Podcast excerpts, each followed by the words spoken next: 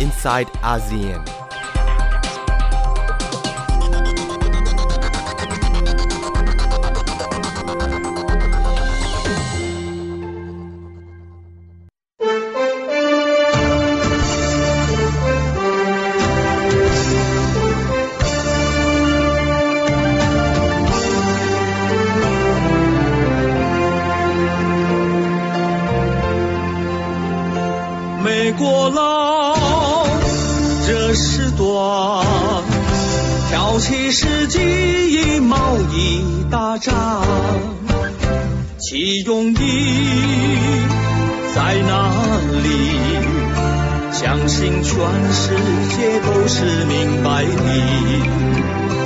中国人有底气，不怕老美你玩耍把戏，镇关税馊主意，为了阻止大中国崛起，上任一天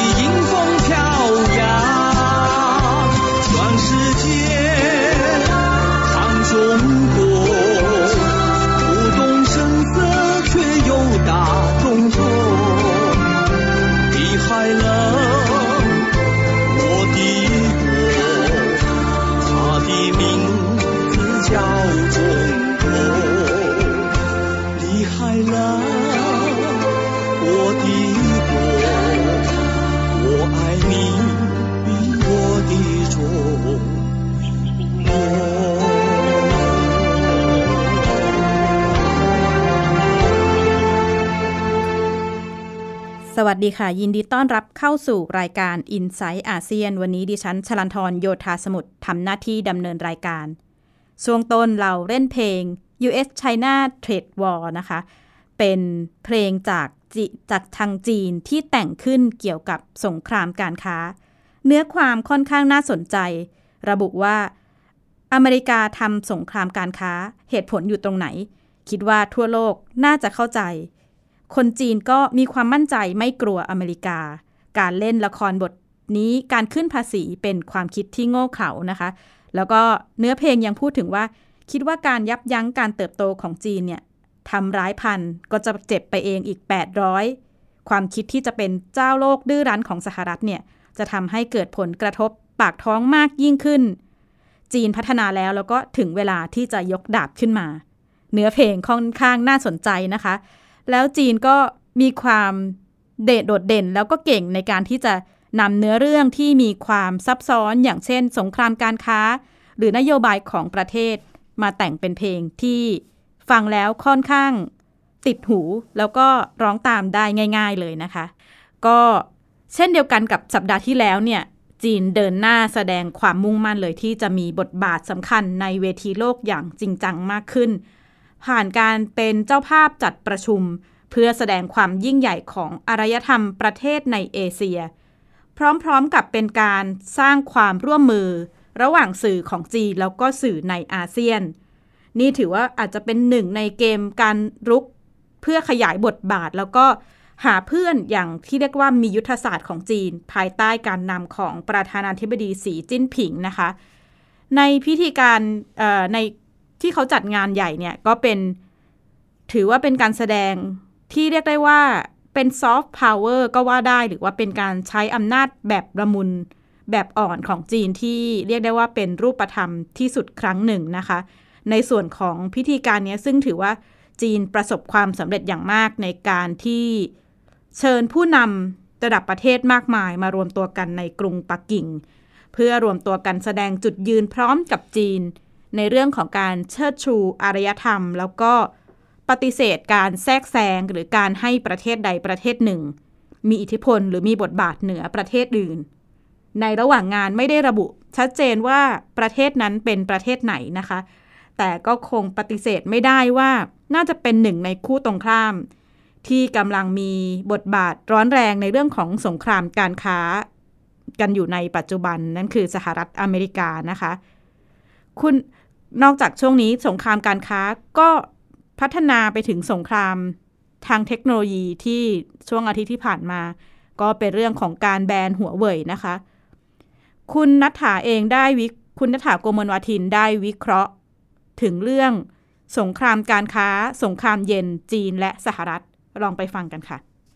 แรงกดดันที่กำลังเกิดขึ้นกับหัวเว่ยอาจจะเป็นส่วนหนึ่งของสงครามการค้าระหว่างจีนและสหรัฐ ซึ่งกำลังค่อยๆเดินหน้าเข้ามาถึงช่วงที่เรียกว่าเป็นสงครามทางด้านเทคโนโลยีนะคะ และเรียกกันว่าอาจจะถือว่าเป็นช่วงของสงครามเย็นระหว่างจีนและสหรัฐ วิเคราะห์กันไปถึงขั้นว่าอาจจะกินเวลานานนับทศวรรษหรือว่าเป็น 10 ปีทีเดียวค่ะ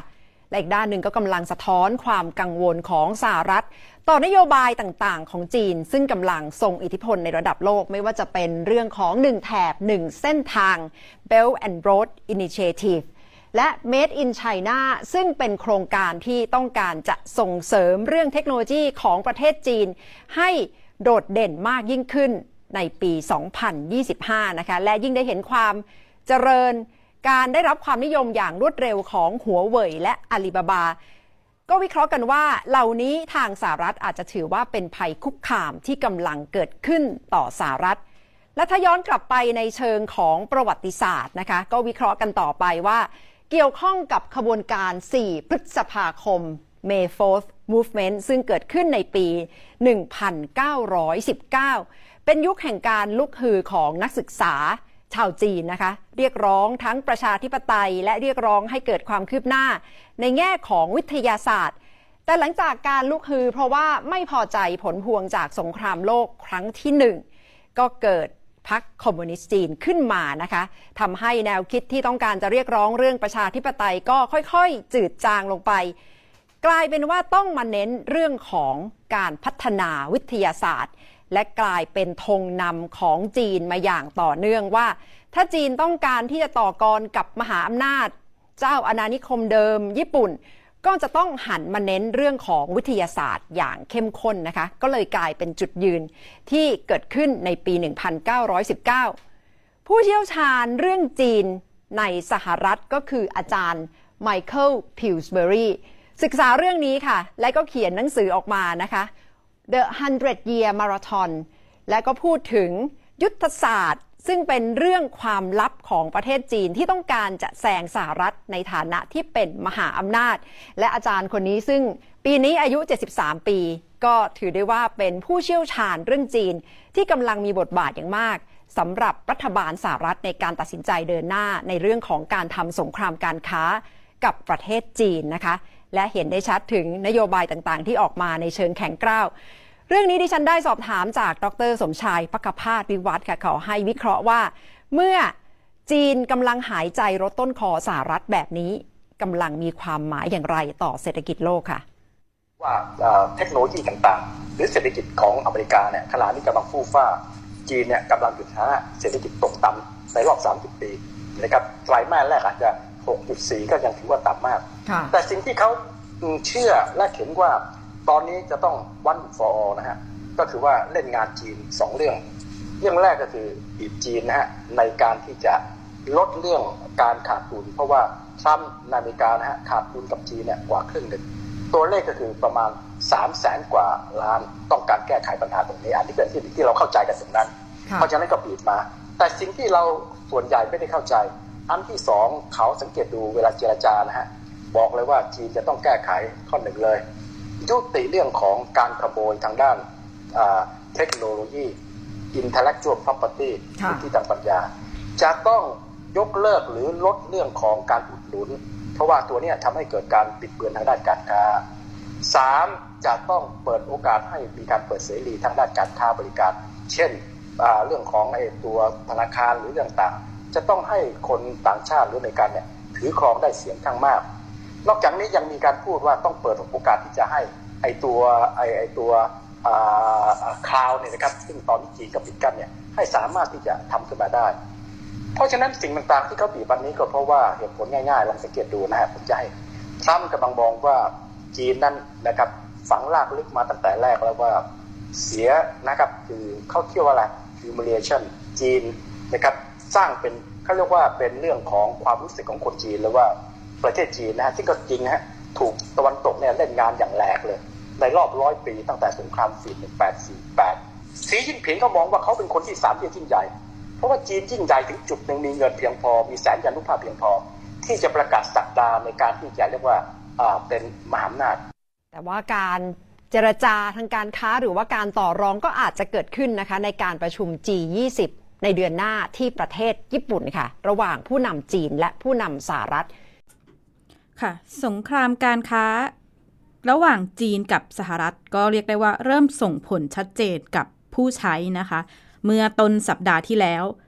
มีข่าวออกมาว่า Google ประกาศระงับบริการบางส่วนกับหัวเว่ยนะคะ ก็ทำให้ผู้ใช้โทรศัพท์หัวเว่ยแสดงความกังวลว่าจะส่งผลกระทบต่อการใช้งานโทรศัพท์ในอนาคต หรือหากเปลี่ยนโทรศัพท์ในอนาคต เขาจะใช้งานหัวเว่ยได้ต่อไปไหม หลังจากการประกาศของ Google เพียงไม่ถึง 24 ชั่วโมง สหรัฐอเมริกาก็มีประกาศนะคะ เรียกได้ว่าเป็นประกาศผ่อนผันต่อลมหายใจให้กับหัวเว่ยด้วยการออกใบอนุญาตผ่อนผันให้บริษัทเนี่ยสามารถติดต่อประสานงานกับบริษัทสัญชาติสหรัฐเนี่ยต่อไปได้อีก 90 วัน ขณะที่ผู้ก่อตั้งหัวเว่ยเองก็ออกมาให้ข่าว ค่อนข้างไปในทางท่าทีแข็งกร้าวเลยว่า การประกาศตัดสัมพันธ์ของ Google ไม่ได้ส่งผลกระทบอะไรกับหัวเว่ยแล้วก็ยังยืนยันว่าหัวเว่ยจะดูแลให้บริการอัปเดตซอฟต์แวร์ต่างๆ กับผู้ใช้ แล้วก็ยืนยันว่าผู้ใช้จะยังสามารถใช้งานได้อย่างไม่มีปัญหานะคะ แต่ว่าสถานการณ์เนี่ยจะเป็นไปในทางไหนก็ตอนนี้อาจจะไม่ใช่แค่ Google ออกมาประกาศ มีบริษัท ที่เกี่ยวข้องเป็นบริษัทที่ผลิตชิปให้กับหัวเว่ยก็มีทีท่าว่าจะออกมาประกาศตัดสัมพันธ์ไม่ส่งชิป โทรศัพท์มือถือให้กับหัวเว่ยสถานการณ์จะเป็นยังไงแล้วมันจะส่งผลกระทบยังไงกับผู้บริโภคอย่างเราๆท่านๆนะคะ เดี๋ยวติดตามกับรายงานค่ะ 20 พฤษภาคม กระทรวงพาณิชย์สหรัฐถแถลงผ่านเว็บไซต์ ให้ใบอนุญาตชั่วคราว ขยายเวลาให้หัวเว่ยและอีก 68 บริษัท สามารถดำเนินธุรกิจกับบริษัทสหรัฐได้ต่อไปอีก 90 วัน เพื่อให้บริษัทอเมริกันและบริษัทต่างชาติปรับตัวได้ทัน รวมทั้งดูแลระบบเครือข่าย ไม่ให้กระทบต่อผู้ใช้งานโทรศัพท์มือถือในสหรัฐคำสั่งนี้มีขึ้นไม่ถึง 24 ชั่วโมง หลัง Google ออกแถลงการยุติการทำธุรกิจกับหัวเว่ยส่งผลให้ Google ยังสามารถให้บริการอัปเดตซอฟต์แวร์ในระบบปฏิบัติการ Android ให้กับหัวเว่ยต่อไปได้ถึง 19 สิงหาคม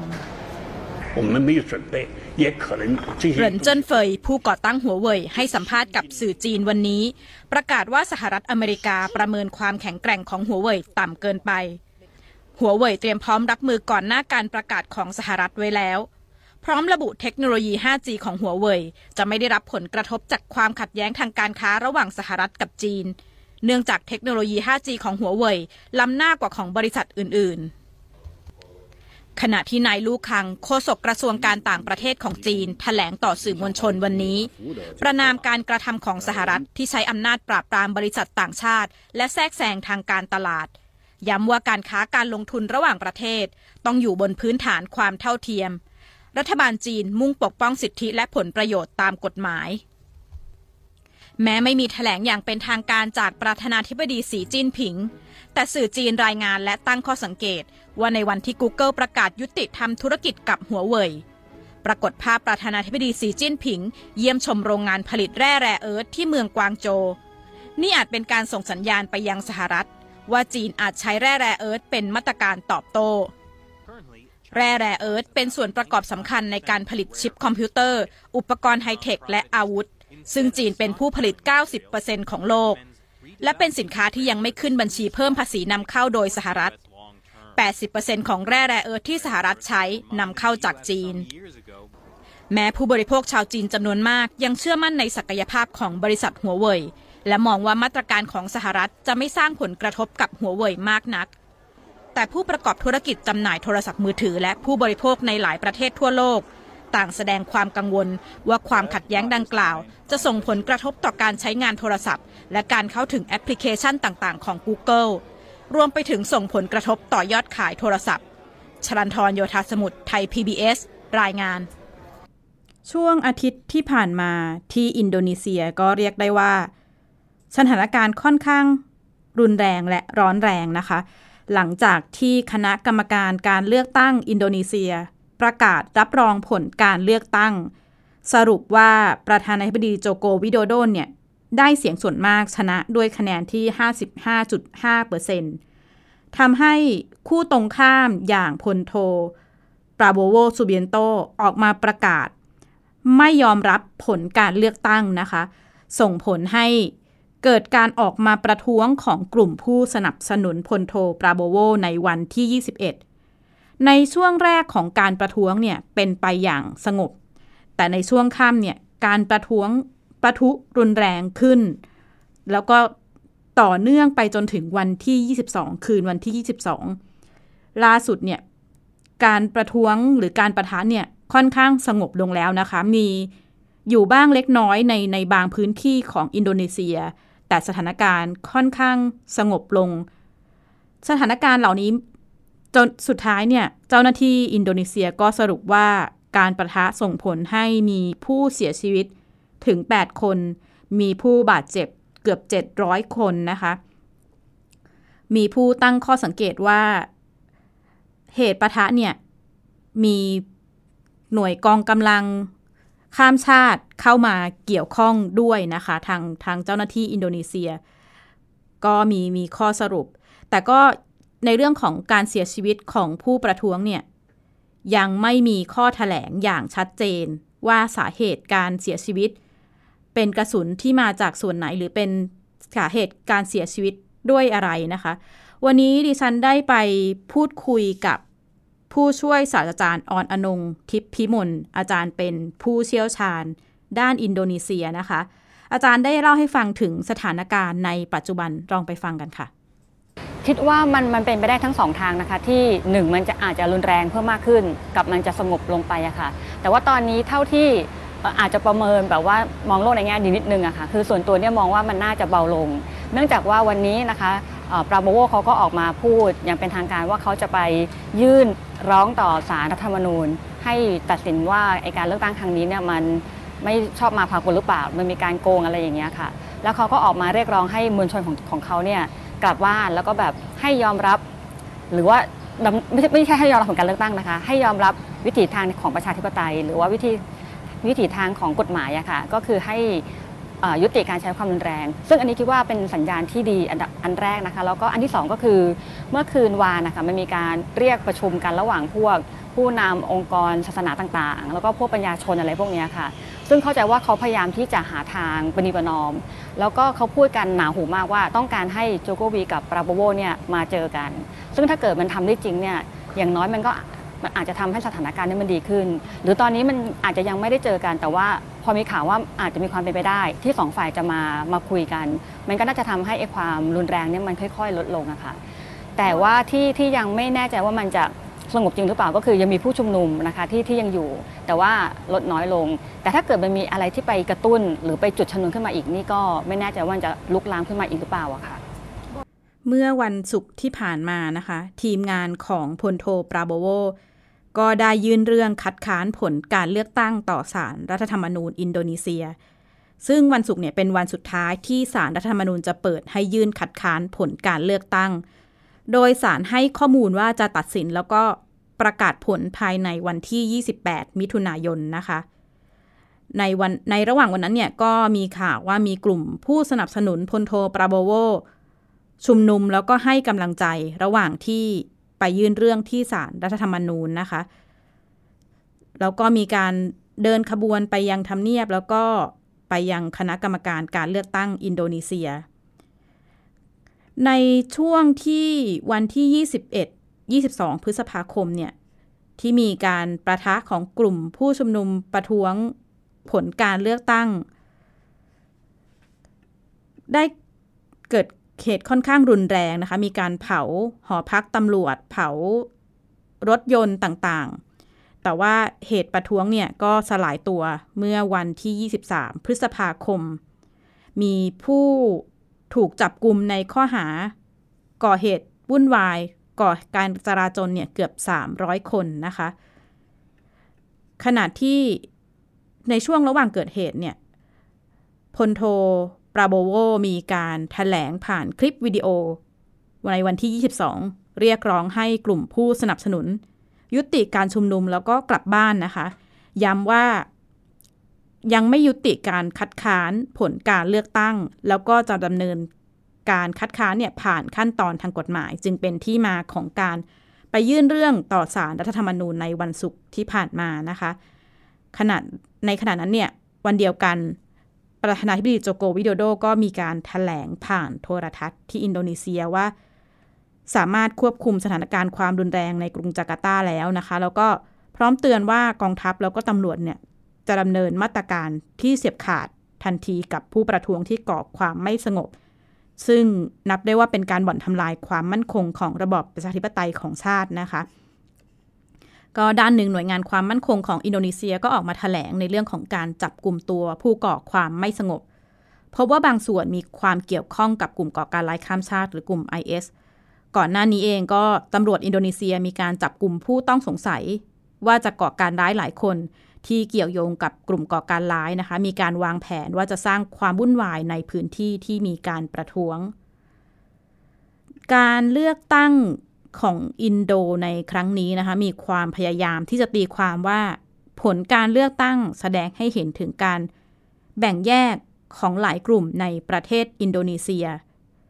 ผู้เชี่ยวชาญมองว่า สิ่งนี้เป็นหนึ่งในความท้าทาย ของการทำงานของประธานาธิบดีโจโกวิโดโด ในสมัยข้างหน้าในอีก 5 ปีถัดไป นอกจากนี้โจโกวิโดโดเองก็ยังเผชิญความท้าทาย ในหลาย ๆ เรื่อง ในอนาคตของการครองตำแหน่งประธานาธิบดีนะคะ ลองไปฟังคำอธิบายของผู้เชี่ยวชาญต่อเรื่องนี้ค่ะ คิดว่าคิดว่า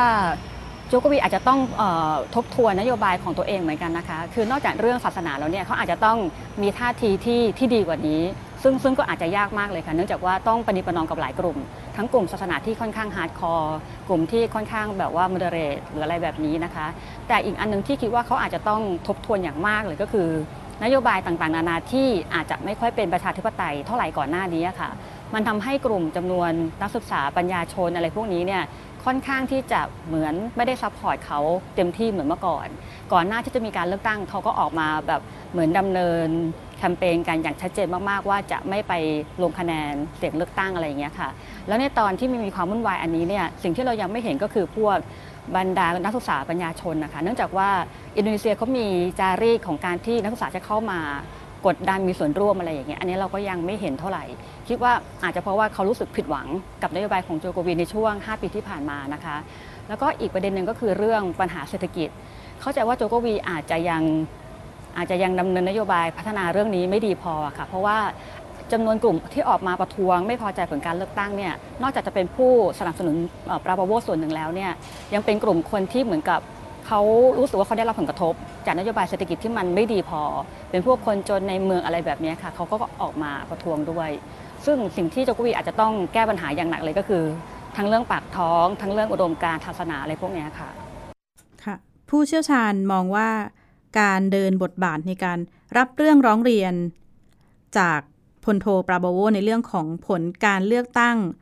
ประกอบกับการปิดการใช้โซเชียลมีเดียในบางพื้นที่ของอินโดนีเซีย ก็น่าจะมีส่วนช่วยทำให้สถานการณ์เบาบางลงนะคะ แต่ที่ยังน่าเป็นห่วงก็คือความเป็นไปได้ของการก่อการร้ายที่อาจจะเกิดขึ้นเพราะว่าทางอินโดนีเซียเนี่ยได้รับข่าวนี้ มาตั้งนานแล้วว่าจะมีการกลุ่มก่อการร้ายเข้ามาช่วงชิงพื้นที่ ระหว่างที่เกิดการประท้วงก็ยังก็อย่างที่เห็นในภาพนะคะ ก็ยังยังคงมีความกังวลอยู่ว่าอาจจะเป็นไปได้ที่กลุ่มก่อการร้ายจะเข้ามา ใช้พื้นที่เหล่านี้ ซึ่งขณะนี้ทางสถานทูตต่างๆ อย่างออสเตรเลียก็ยังประกาศให้นักท่องเที่ยว ของประเทศตนระมัดระวังในการเดินทางไปยังพื้นที่ต่างๆนะคะ ก็คงต้องรอดูกันต่อไปว่าสถานการณ์ในอินโดนีเซียจะเป็นไปยังไงนะคะ ขณะที่ข้ามไปอีกประเทศในอาทิตย์ที่ผ่านมา การเลือกตั้งที่เรียกได้ว่าใหญ่ที่สุด ยาวนานที่สุดก็เสร็จสิ้น แล้วก็มีการประกาศผลแล้วนะคะ คือการเลือกตั้งที่อินเดีย เสร็จสิ้นไปเมื่อ 19 พฤษภาคม แล้วก็ประกาศผลไปเมื่อ อาทิตย์ที่ผ่านมานะคะ ผลการเลือกตั้งก็ชัดเจนแล้วว่าพรรค BJP ภายใต้การนำของนายกรัฐมนตรีนเรนทราโมดี ได้เสียงข้างมากแบบเรียกได้ว่าถล่มทลาย การนับผลที่อินเดียเนี่ยนับผลผู้มีสิทธิ์เลือกตั้งกว่า 600 ล้านเสียง สามารถทำได้เสร็จสิ้นภายในวันเดียวนะคะเสียงของพรรค BJP นายกรัฐมนตรีนเรนทราโมดีเนี่ยได้ไปมากกว่า 300 ที่นั่งจากทั้งหมด 543 ที่นั่งนะคะ การเลือกตั้งครั้งนี้ก็ถูกมองว่าเป็นลงเป็นการลงประชามติ เพื่อรับรองการเป็นนายกรัฐมนตรีสมัยที่สองของนเรนทาโมดี เสียงที่พัก BJP ได้ครั้งนี้มากกว่าในการเลือกตั้งปี 2014 นะคะ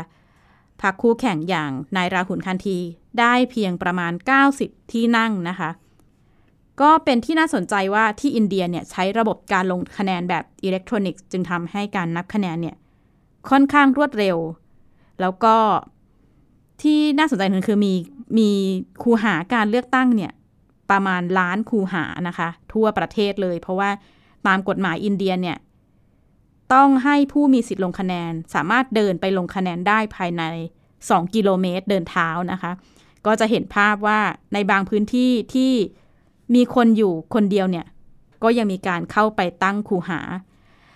ก็ตอนนี้ 3 ประเทศในพื้นที่เอเชียที่มีการเลือกตั้งครั้งใหญ่ไม่ว่าจะเป็นอินเดีย อินโดนีเซีย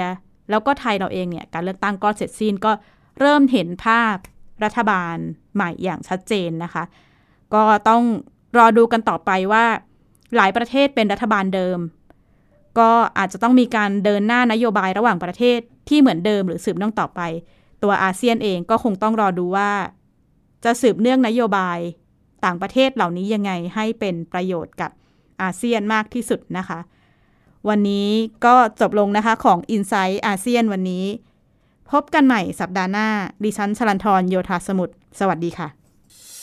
ติดตามรับฟังรายการย้อนหลังได้ที่เว็บไซต์และแอปพลิเคชันไทย PBS Radio